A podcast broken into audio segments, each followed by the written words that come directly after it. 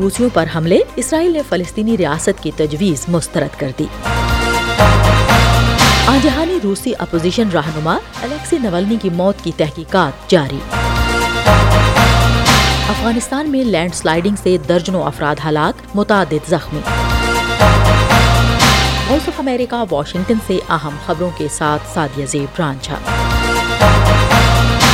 امریکہ کے محکمہ دفاع نے کہا ہے کہ امریکی فوج نے بحیرہ احمر میں یمن کی حوثی باغیوں کے زیر کنٹرول علاقوں سے زمینی اور سمندری راستوں پر حملوں کو ناکام بنانے کے لیے اپنے دفاع میں پانچ مقامات پر کامیاب نشانے داغے ہیں، جن کا مقصد بحیرہ احمر کی جہاز رانی کے راستوں پر ایران کے حمایت یافتہ باغیوں کے بار بار حملوں کو روکنا ہے۔ امریکی سینٹرل کمانڈ کے بیان کے مطابق حوثیوں کا بغیر پائلٹ کے زیر آب جہاز یا بحری ڈرون ان پانچ حملوں کے نشانے پر تھا۔ سینٹرل کمانڈ نے اینٹی شپ کروز میزائلوں، بغیر پائلٹ کے بحری ڈرون اور بغیر پائلٹ کے جہاز کو امریکی بحریہ کے جہازوں اور تجارتی جہازوں کے لیے خطرہ قرار دیا ہے۔ دوسری جانب اسرائیل نے ایک بار پھر فلسطینی ریاست کو یک طرفہ طور پر تسلیم کرنے کے لیے اپنے اہم اتحادی امریکہ سمیت بین الاقوامی مطالبہ مسترد کر دیا ہے۔ اسرائیل نے کہا ہے کہ ایسا کوئی بھی معاہدہ صرف مذاکرات کے ذریعے ہی ممکن ہے۔ اسرائیل کی جانب سے جاری سرکاری بیان میں کہا گیا ہے کہ فلسطینیوں کے ساتھ مستقل معاہدے کے بین الاقوامی مطالبے کو واضح طور پر مسترد کیا جاتا ہے۔ ہم وائس آف امریکہ واشنگٹن سے آپ سے مخاطب ہیں۔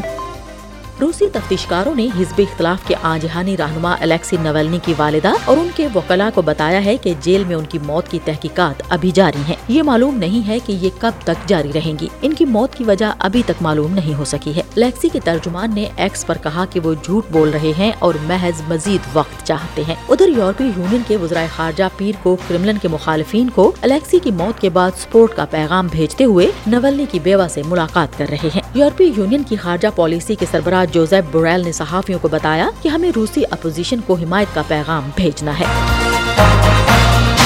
یمن کے حوثی گروپ کے فوجی ترجمان یاحیہ ساری نے ایک بیان میں کہا ہے کہ خلیج عدن میں روبیمار کارگو جہاز کو نشانہ بنایا گیا، جس کے بعد اس کے ڈوبنے کا خطرہ بڑھ گیا ہے۔ انتصارا للشعب الفلسطینی فی قطاع غزہ۔ انہوں نے کہا کہ جہاز برطانوی ہے اور اس کا عملہ محفوظ ہے۔ برطانوی میری ٹائم سیکیورٹی فرم ایمرے نے کہا کہ بلیز کے پرچم بردار برطانیہ میں رجسٹرڈ اور لیبنان کی جانب سے آپریٹ کیے جانے والے کارگو پر کھلے عام یمن کے قریب آبنائے باب المندب میں حملہ ہوا۔ یاحیہ ساری نے مزید کہا کہ حوثیوں نے الحدیدہ میں ایک امریکی ڈرون کو بھی مار گرایا تھا۔ ہم وائس آف امریکہ واشنگٹن سے آپ سے مخاطب ہیں۔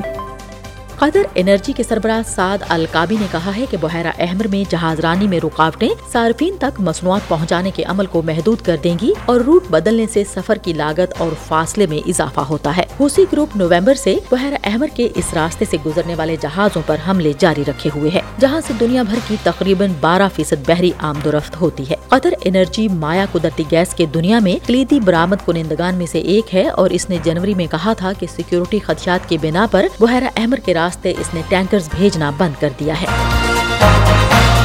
بھارتی کسانوں نے وزراء کے ساتھ چوتھے دور کے مذاکرات کے بعد پیر کو بھی دلی کی جانب مارچ کو روکے رکھا ہے۔ مذاکرات میں پیش کی گئی تجویز میں کسانوں کو مخصوص دالوں، کپاس اور مکئی اگانے کے لیے کم از کم قیمت کی ضمانت دینے کا وعدہ کیا گیا ہے۔ کسانوں نے کہا ہے کہ وہ ماہرین کے ساتھ ان تجاویز پر غور کریں گے اور اپنے مارچ کو اکیس فروری تک روکے رکھیں گے۔ آج ہم جا کے اسی طرح کی اپنے ساتھیوں کے ساتھ وچار ومرش کریں گے اور جہاں تک دلی جانے کا نرنے تھا ہمارا، وہ اب اسٹینڈ بائی ہے۔ کسان یونینز نے کہا کہ وہ اتفاق رائے تک پہنچنے کے لیے آپس میں مشاورت کے بعد ایک یا دو روز کے اندر اس تجویز پر فیصلہ کریں گے۔ اس ہفتے کے شروع میں ہزاروں کسانوں نے دلی چلو مارچ کا آغاز کیا تھا تاکہ حکومت پر ان کی پیداوار کی کم از کم قیمت مقرر کرنے کے لیے دباؤ ڈالا جا سکے۔ اور افغانستان کی ڈیزاسٹر مینجمنٹ کی وزارت کے ترجمان نے پیر کو بتایا کہ مشرقی افغان صوبے نورستان میں شدید برف باری کی وجہ سے مٹی کے تودے گرنے سے پچیس افراد ہلاک اور آٹھ زخمی ہو گئے۔ جانان سائق نے میڈیا کو بتایا کہ ہلاکتوں کی تعداد بڑھ سکتی ہے۔ مزید خبروں اور اپڈیٹس کے لیے وزٹ کیجیے ہمارے social media handles V O A Urdu اور ہماری website Urdu V O A dot com. Voice of America Washington کی اردو سروس سے خبروں کا یہ بلیٹن اب ختم ہوتا ہے۔ میں ہوں سعدیہ زیب رانجھا اور ایڈیٹر تھیں بہجت جیلانی۔